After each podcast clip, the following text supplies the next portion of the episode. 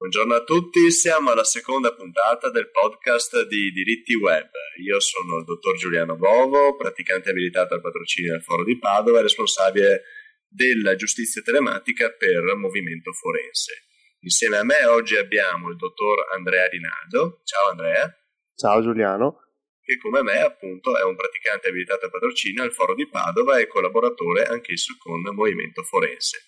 Oggi parleremo di un argomento eh, interessante soprattutto per lo sfruttamento delle possibilità economiche del web.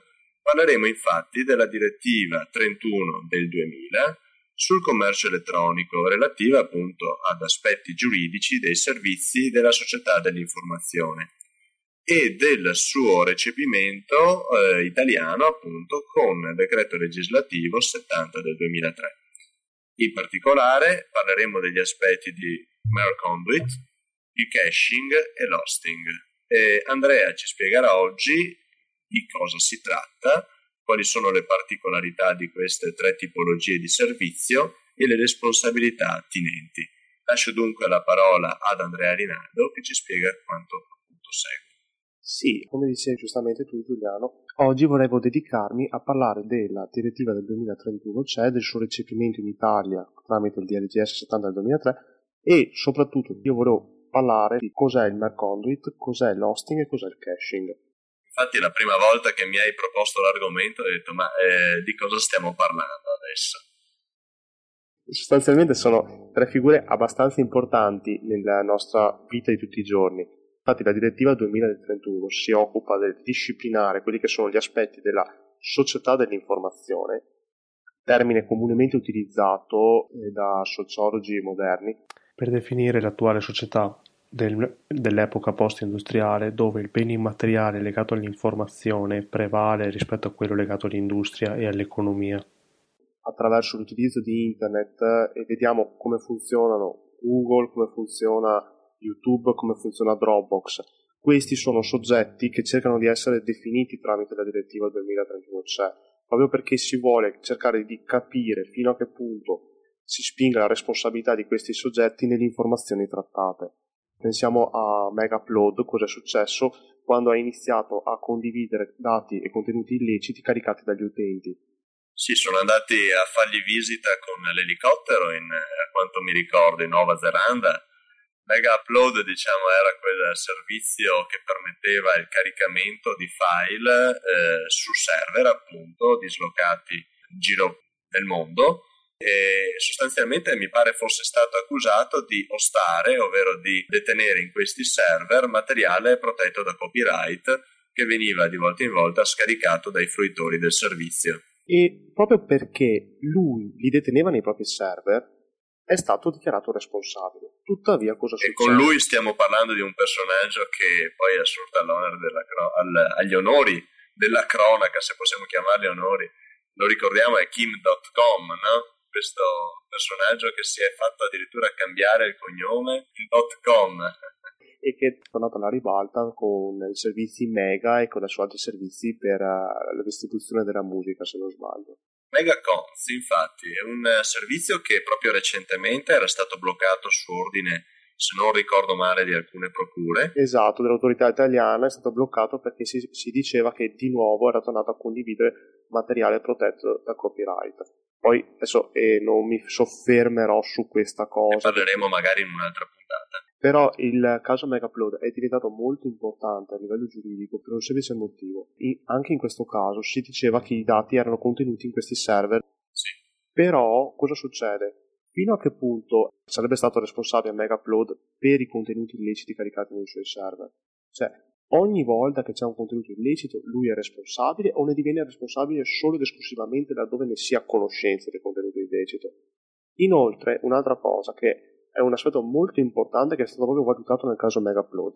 Megapload è davvero coinvolto perché non solo archiviava nei propri server i dati, ma anche favoriva il caricamento di contenuti e la condivisione dei link che puntavano ai propri server. Certo. Ad esempio, io caricavo materiale protetto, condividevo il link, più persone scaricavano dal link che io avevo condiviso, più io prendevo punti e potevo avere il servizio gratuitamente. Ah, quindi c'era anche un, un, aspetto economico dietro Mega Upload. Ed è stato proprio per questo che è stato bloccato. Se ad esempio noi pensiamo a Dropbox che non ti fa guadagnare in base a quanti link condividi, esatto. ecco che allora non c'è il coinvolgimento diretto del fornitore del servizio con la condivisione dei contenuti. Inoltre anche Dropbox comunque è molto restrittiva, perché laddove veda certo. che quel link viene condiviso troppe volte, tende a bloccarlo e tende a bloccarlo molto velocemente. Di questa cosa ne parleremo oggi. Allora, iniziamo innanzitutto definendo quali sono i tre servizi, il Mer Conduit, il caching e l'hosting. Parto innanzitutto dal Mer Conduit. Io adesso prenderò la definizione della direttiva 2031-CE per una semplice ragione, perché è stata completamente trasposta nel DLGS 70 del 2003. Vedremo solo alla fine una piccola divergenza tra le due discipline ma sostanzialmente il nostro DLGS recepisce completamente la direttiva, per cui io partirò direttamente dall'analisi della direttiva, anche perché in caso di contrasto tra la direttiva e il DLGS vale sempre la direttiva. Allora, cosa succede? Il Mer Conduit è un prestatore di servizi che opera all'interno della società dell'informazione, che opera sostanzialmente attraverso una rete di comunicazione, met- permettendo la trasmissione dei dati. Cosa vuol dire? Vuol dire che è quel soggetto che non opera condividendo direttamente il file, ma permette ad un utente di accedere a dati condivisi da un altro utente. Diciamo che è come un'autostrada, un'autostrada mette in comunicazione le diverse città e i diversi luoghi industriali, ma eh, non è responsabile per quanto vi circola sopra. Possiamo identificarlo in Italia con i nostri operatori telefonici, la Telecom, la TIM, la Vodafone, sono soggetti che non intervengono nella modifica del dato e nel caricamento del dato, ma permettono solo a un utente di accedere a quel dato. Sono soggetti che si frappongono tra l'informazione richiesta dall'utente e l'informazione trasmessa dal luogo in cui quell'informazione si trova. Va bene? Chiaro. Non alterano l'output e non devono assolutamente alterare l'output. Eh, qui diciamo in teoria non devono alterare l'output perché sappiamo che alcune politiche, diciamo così, di eh, controllo, eh, magari non in Italia, però in altri paesi vengono adottate. Eh, anche in Italia, per vero, ci sono stati dei, eh, vi sono dei sistemi di filtraggio per, ad esempio, lo ricordiamo, abbiamo citato prima Megacons, succede per altri eh, fornitori, ad esempio le videolotterie online, altri giochi d'azzardo che vengono bloccati appunto dall'autorità italiana.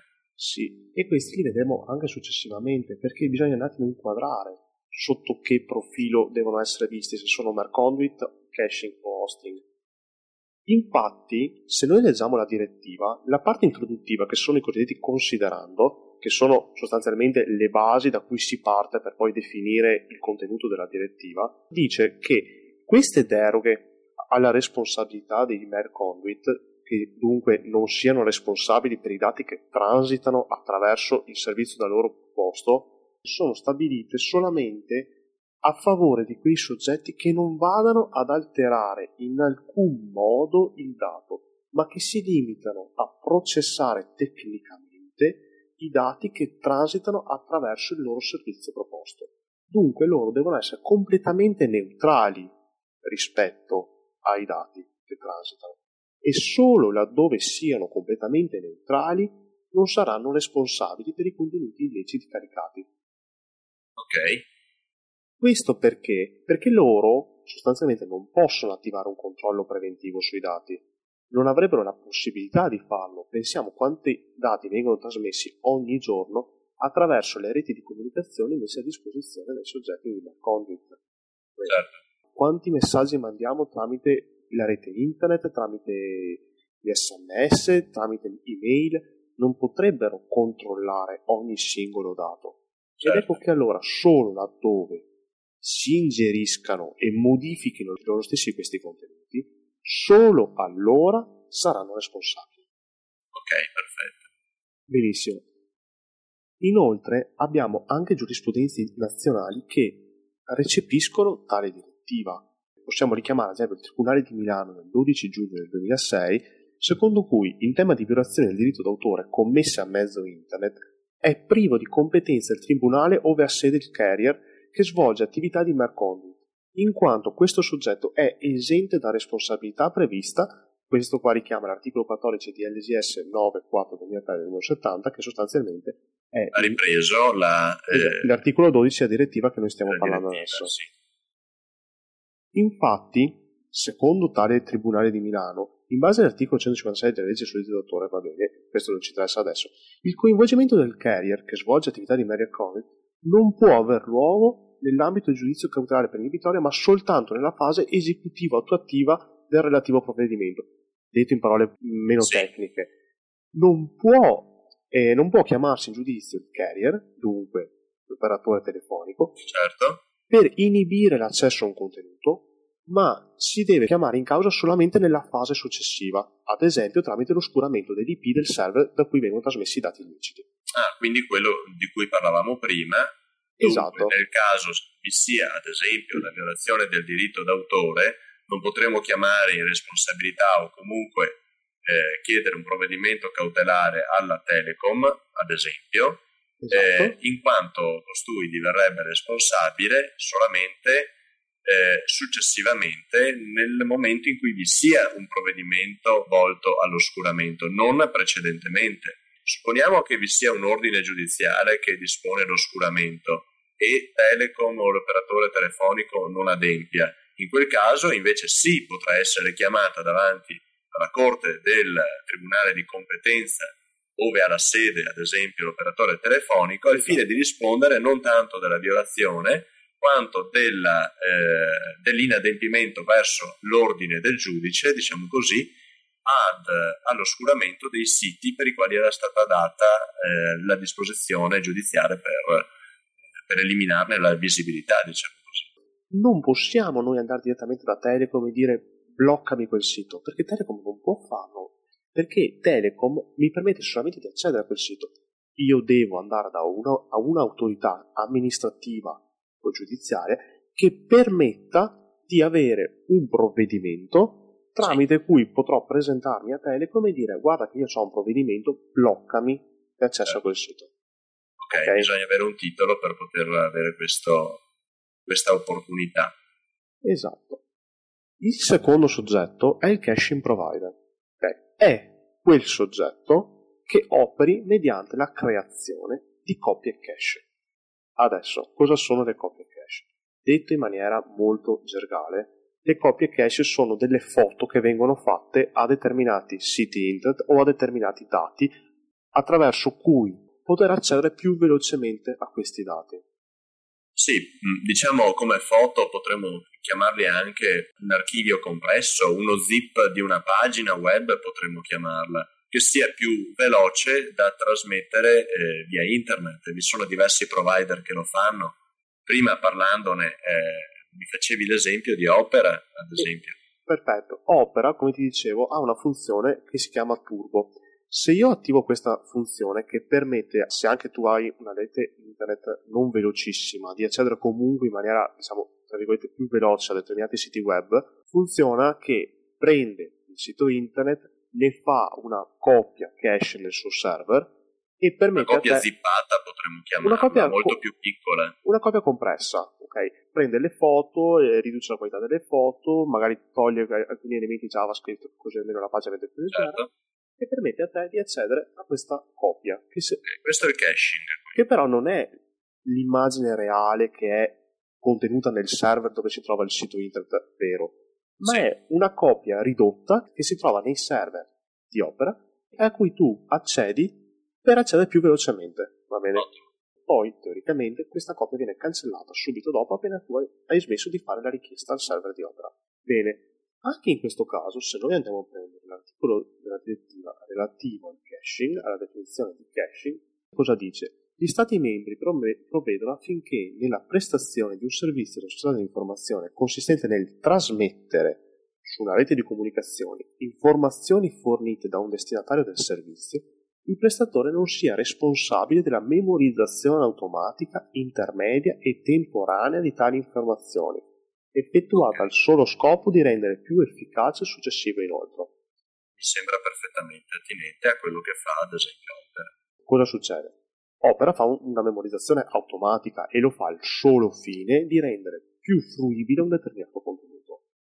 Ecco che allora Opera, tramite l'applicazione di, questa, di questo articolo, non sarà responsabile per i dati che transitano attraverso le sue copie cache. Se va a fare una copia cache di un sito che contiene materiale coperto da diritto d'autore, non potrà essere responsabile per questa copia cache, perché, come dicevamo prima, non ha un controllo preventivo e non può avere un controllo preventivo. Ok. Va bene? Anche per questioni di riservatezza, immagino, dei suoi utenti. Eh, non solo di riservatezza, ma anche per, diciamo, per motivi tecnici. Sì, tecnici di sicurezza. Perfetto. Qua il tribunale ha iniziato a interpretare questa, questo articolo, esattamente il tribunale italiano l'ha interpretato così come traslato nel DLGS 70 del 2003. Uh-huh. Va bene.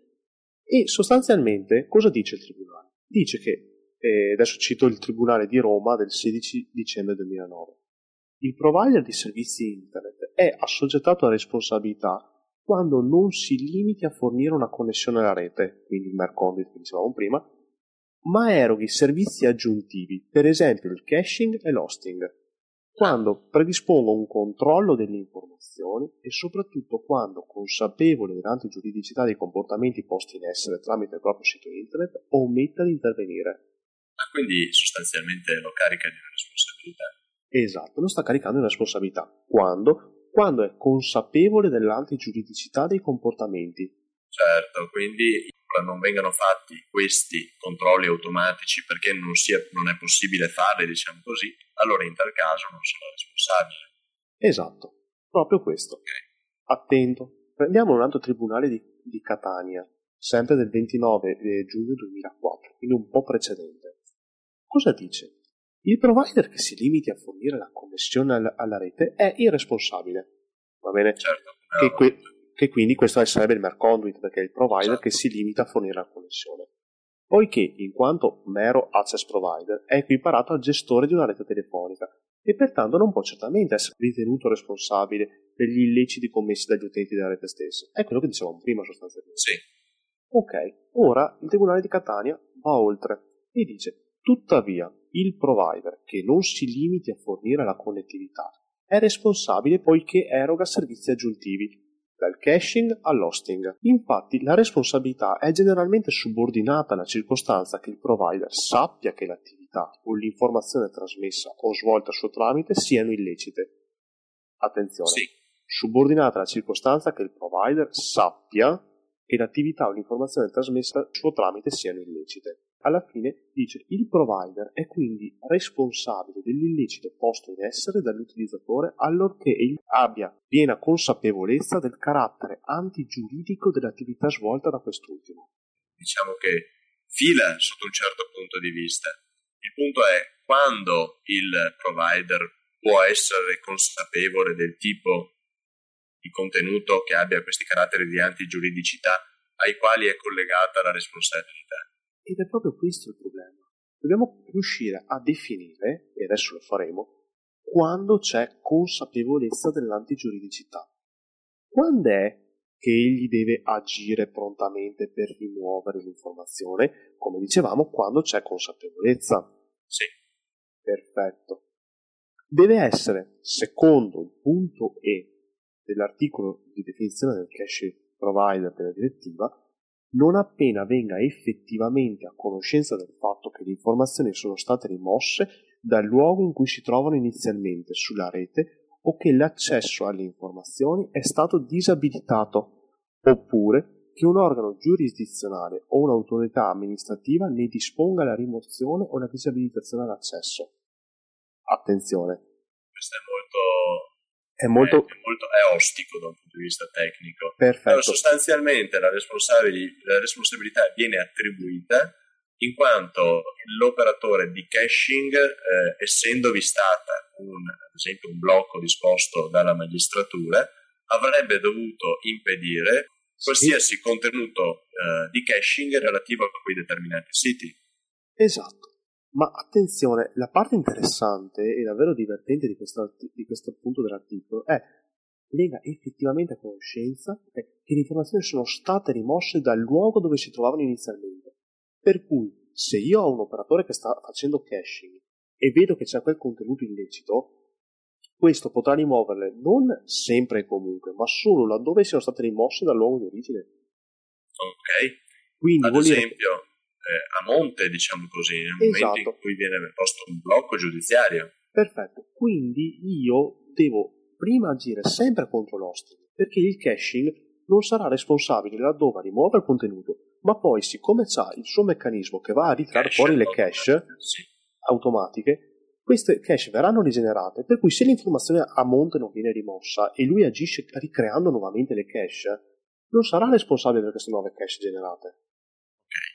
A meno che non ci sia un ordine dell'autorità che dica anche se c'è quel sito che ha contenuto illecito e io non posso rimuoverlo, tu, in quanto operatore che opera mediante la creazione di cache, hai il dovere di non realizzare più la cache di quel sito. Sì, a me viene in mente però che vi sia dunque un obbligo da parte dei caching provider di essere sempre al corrente di tutti i contenuti che vengono rimossi di volta in volta dai servizi di hosting su ordine della magistratura. Sì, ma questa cosa sì. noi la facciamo già col diritto all'oblio di Google. Esatto. Noi quando andiamo a esercitare il nostro diritto all'oblio andiamo a inserire l'indirizzo esatto del eh, luogo in cui si trova quel eh, determinato contenuto che per noi non è più attuale e, pu- e deve essere soggetto al diritto all'oblio. Uh-huh. Ecco che allora, già lì inserendo l'indirizzo, il caching provider, nel momento in cui realizza la cache e poi me la ripropone, deve fare un uh, controllo tra il link previamente rimosso e il link che mi viene restituito. Se è lo stesso, ecco che allora non deve garantirmi l'accesso a quel link. Ho capito. Va bene, però attenzione, loro non hanno l'obbligo di fare questa cosa, perché se il link originario è ancora attivo e non è stato bloccato, loro non devono bloccarmi successivamente l'accesso a quel link, perché non hanno l'obbligo.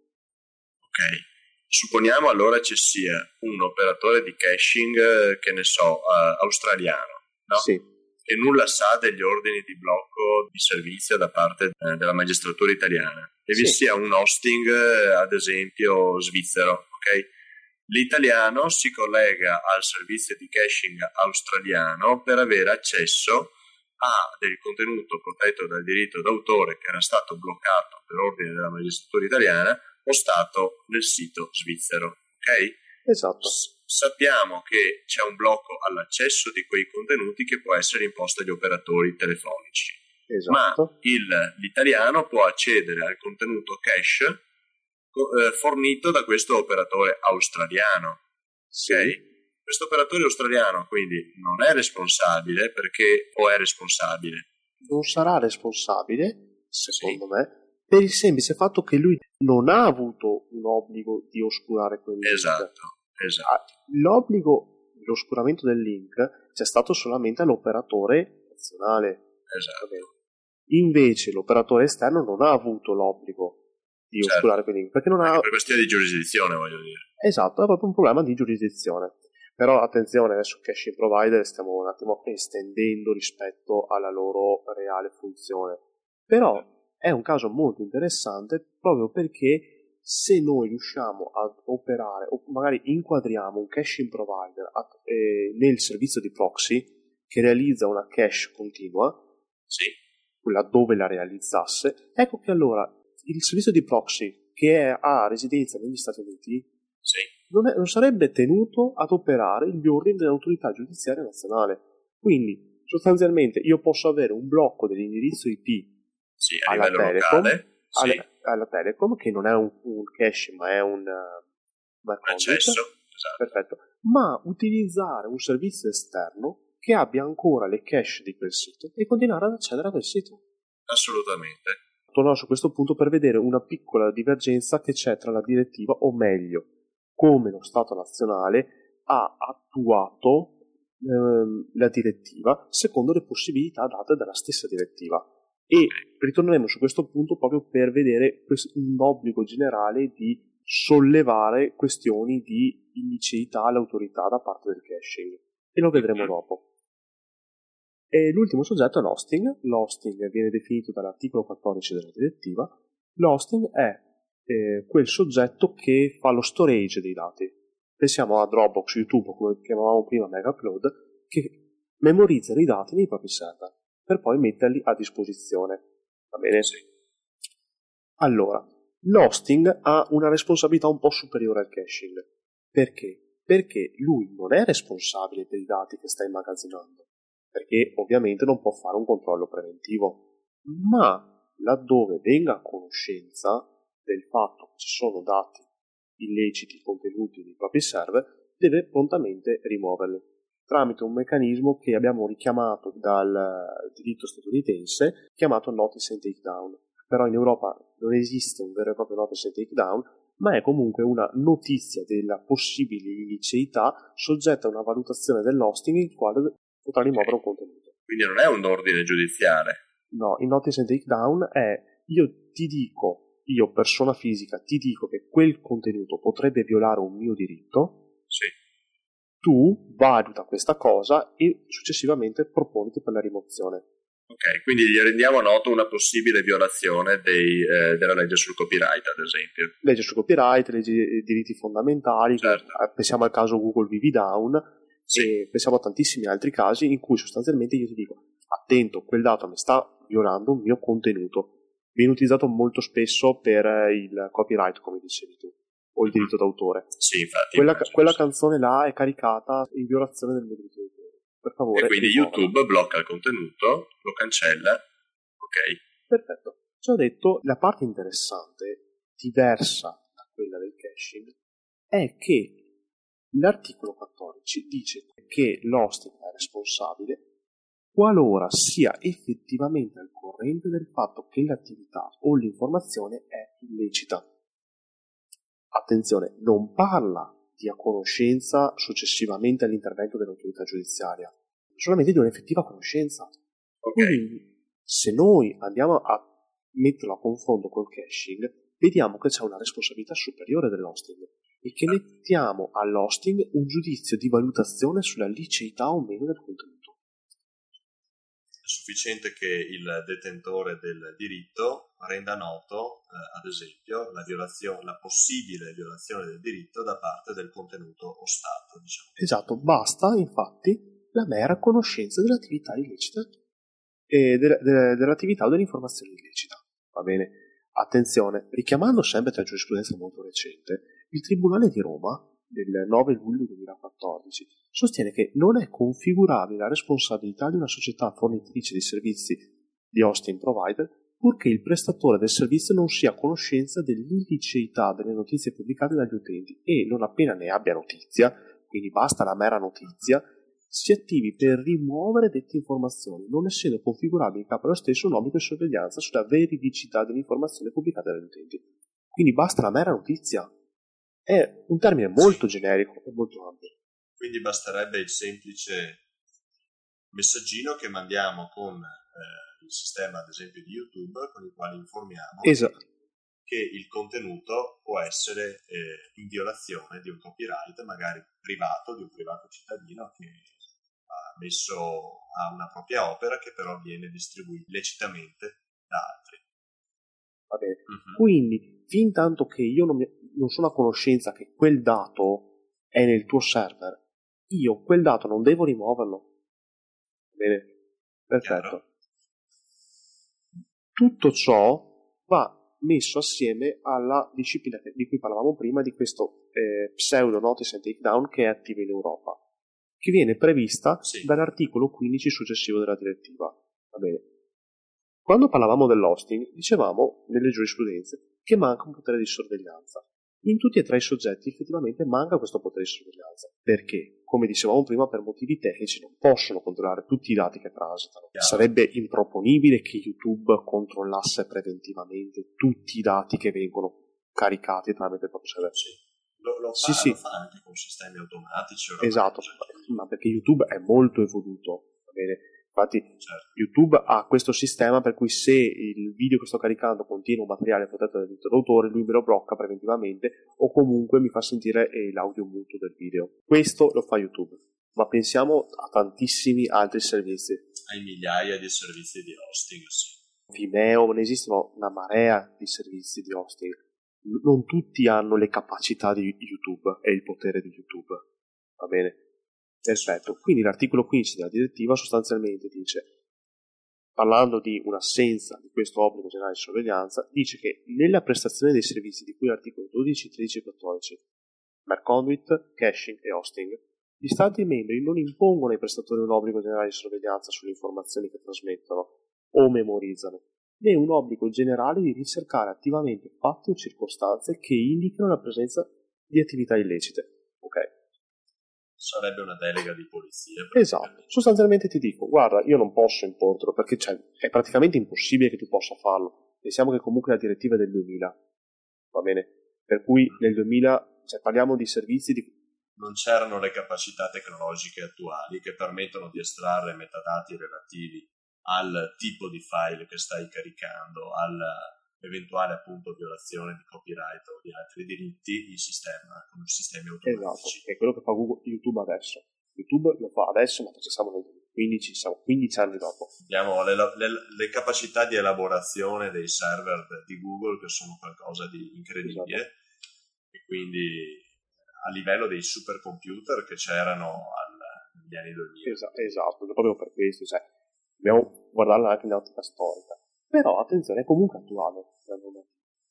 E al punto successivo dice gli Stati membri possono stabilire che i prestatori di servizi della società dell'informazione siano tenuti ad informare senza indugio la, la pubblica autorità competente. Quindi la direttiva mi sta dicendo Attenzione, nel momento in cui mi stai recependo questa direttiva tramite la legislazione nazionale, quindi DLGS 70 del 2003, tu, legislatore nazionale, puoi prevedere che ci sia un obbligo di informare l'autorità competente che quel contenuto può essere illecito. Va bene? Quindi in sostanza quella delega di polizia che usciva dalla finestra rientra dalla porta qualora sia stabilita dagli Stati Ottimo. membri. Prendiamo allora l'articolo 17 del DLGS 70 del 2003, che è quello che recepisce l'articolo 15 della direttiva. Ok, legislatori italiani. Esatto, quindi passiamo alla normativa nazionale proprio per vedere come è stata recepita e come lo Stato nazionale si è adattata alla previsione dell'articolo 15 della direttiva. L'articolo 17 dice nelle prestazioni dei servizi di cui articoli 14, 15 16, dunque, sempre Merconduit, cache e hosting, però con la numerazione delle DLGS, il prestatore non è assoggettato a un obbligo generale di sorveglianza. Vabbè, l'abbiamo già visto dall'altra parte, nessun problema. Sulle informazioni che trasmette o memorizza, né ad un obbligo generale di eh, ricercare attivamente fatti o circostanze che indichino la presenza di attività illecite. Dunque, l'operatore non deve attivamente porsi alla ricerca, ma deve essere in una posizione passiva di ricevere le notizie di possibili illeciti. Quindi il legislatore nazionale è stato abbastanza aderente alla disciplina generale prevista. Perfetto, però a noi interessa il comma 2, che recepisce il punto 2 che avevamo visto prima della, dell'articolo 15 della direttiva. Ok. Fatte salve le disposizioni di cui articoli 14, 15 e 16, il prestatore è comunque tenuto ad informare senza indugio l'autorità giudiziaria o quella amministrativa avente funzione di vigilanza, qualora sia a conoscenza di presunte attività o informazioni illeciti riguardanti un suo destinatario del servizio della società dell'informazione. Presunte. Mi viene da sottolineare. Allora, prima parlavamo ad esempio del caching, che non ha l'obbligo di attivarsi per oscurare un determinato contenuto laddove non sia già stato rimosso preventivamente dal server in cui è locato. Questo perché ricreando la cache successiva andrebbe comunque a reindicizzare quel contenuto.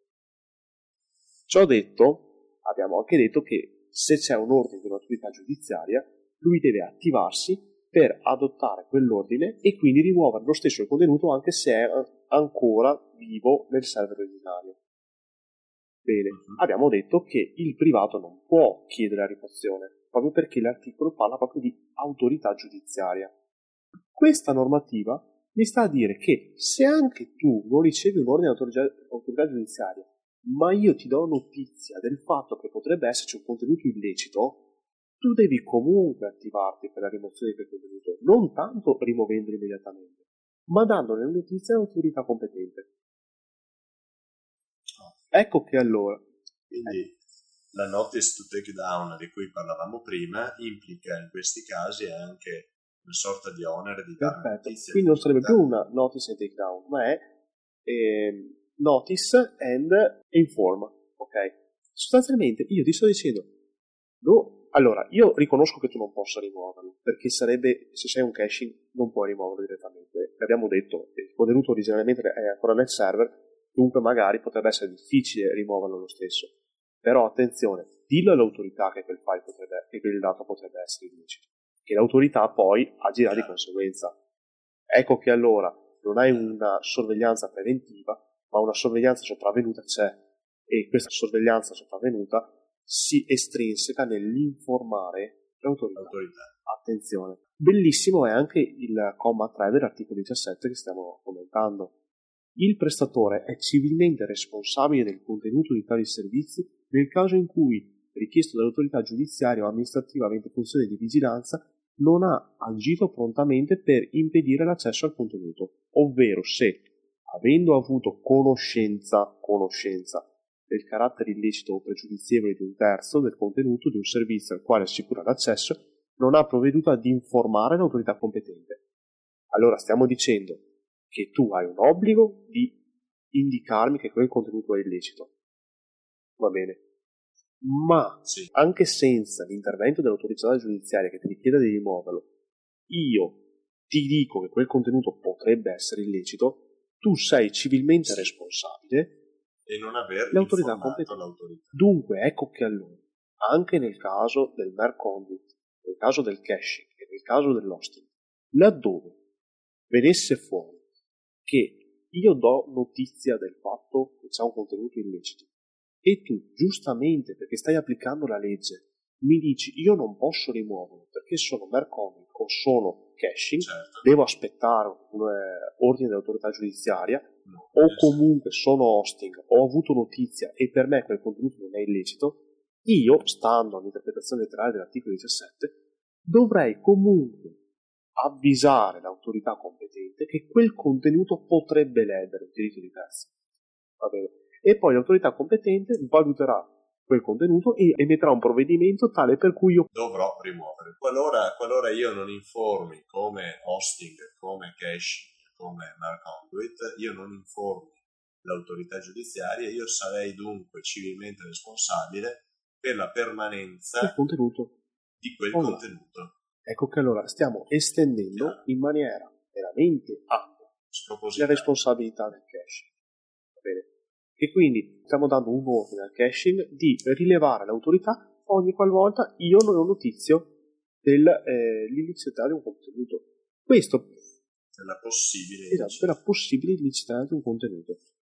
Ecco che, anche sebbene noi non abbiamo un notice and takedown come quello previsto dalla DMCA americana, di cui magari ne parleremo un'altra volta, che è sì. un obbligo molto più giuridico del nostro di rimuovere un contenuto e c'è proprio una responsabilità laddove quel contenuto non venga rimosso, anche qua in Europa sì. l'abbiamo sì recepita e l'abbiamo recepita anche qua dando una specie di responsabilità anche nel caso in cui io non intervenga preventivamente con l'autorità giudiziaria dicendo per favore inibite l'accesso a quel server eh, tramite un giudice, va bene, ma io vado direttamente da eh, ad esempio Opera e gli dica tu tramite il tuo servizio di turbo caching mi stai eh, facendo il caching di quel contenuto attento perché non puoi farlo, è un contenuto illecito. Loro mi dicono, ma no, ma guarda che devi prima andare a rimuoverlo dal server originario e io gli dico, no, perché tu poi hai l'obbligo di intervenire e arrangiarti tu andando dal giudice e dirgli, guarda che quel contenuto potrebbe essere illecito.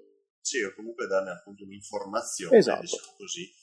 Sarà da vedere appunto in quali modalità dare questa informazione, ma comunque notiziarne l'autorità. Esatto. Quindi ecco che allora qui stiamo veramente estendendo la responsabilità di questi soggetti. Certo. Adesso che sia giusto che sia corretto, io non in dettaglio, però sostanzialmente adesso eh, come adesso, se mi stai dicendo che il caching non è responsabile, non può essere responsabile perché comunque opera in maniera automatizzata, mi stai dicendo sì, però tutte le volte do una notizia del possibile illecito, agisci. Adesso nel DMC americano è anche previsto che se io do una serie ripetuta di notizie false, io sono comunque responsabile per tutta la serie ripetuta di notizie false. Sostanzialmente sarebbe un abuso del proprio diritto. In questo caso invece non c'è un cioè non è previsto alcun abuso di questo diritto. Ma qualora ci sia un sospetto, un, un fumus che mi faccia eh, appunto ritenere che un contenuto sia eh, in violazione di copyright, io potrei illimitatamente notiziarne con le conseguenti responsabilità il fornitore del servizio senza che su di me vi sia successivamente una responsabilità per converso per aver dato notizie sovrabbondanti in quanto false, in quanto eh, scorrette. Sì, o pretestuose o solamente fatte per bloccare un mio concorrente. Anche. Caspita. E devo dirti, devo ringraziarti per questa, per questa spiegazione esauriente, penso che sia di assoluto interesse anche per i nostri ascoltatori che eh, ogni giorno si imbattono eh, materialmente in queste condotte nel momento in cui un video su YouTube possa essere ritenuto offensivo, che possa comunque eh, rappresentare la violazione di un diritto, o anche quando cercando un servizio di hosting si viene a essere soggetti ad alcune limitazioni. Esatto. Questo è senz'altro utile per eh, conoscere quali sono i limiti eh, e le responsabilità dei diversi fornitori. Questa era la seconda puntata del podcast di Diritti Web, quello che vi ha appena eh, intrattenuto e informato con questa esauriente spiegazione era il dottor Andrea Rinaldo. Esatto, ciao a tutti. E abbiamo avuto nostro, la nostra puntata introdotta dal dottor Giuliano Bovo. Ricordiamo che potete contattarci mediante l'indirizzo email info-dirittiweb.it o comunque tramite la nostra pagina Facebook, il nostro account Twitter che è Diritti Web e soprattutto con la pagina web dirittiweb.it. Perfetto, ciao a tutti, ciao grazie. E ci sentiamo allora alla prossima puntata. Ciao a tutti.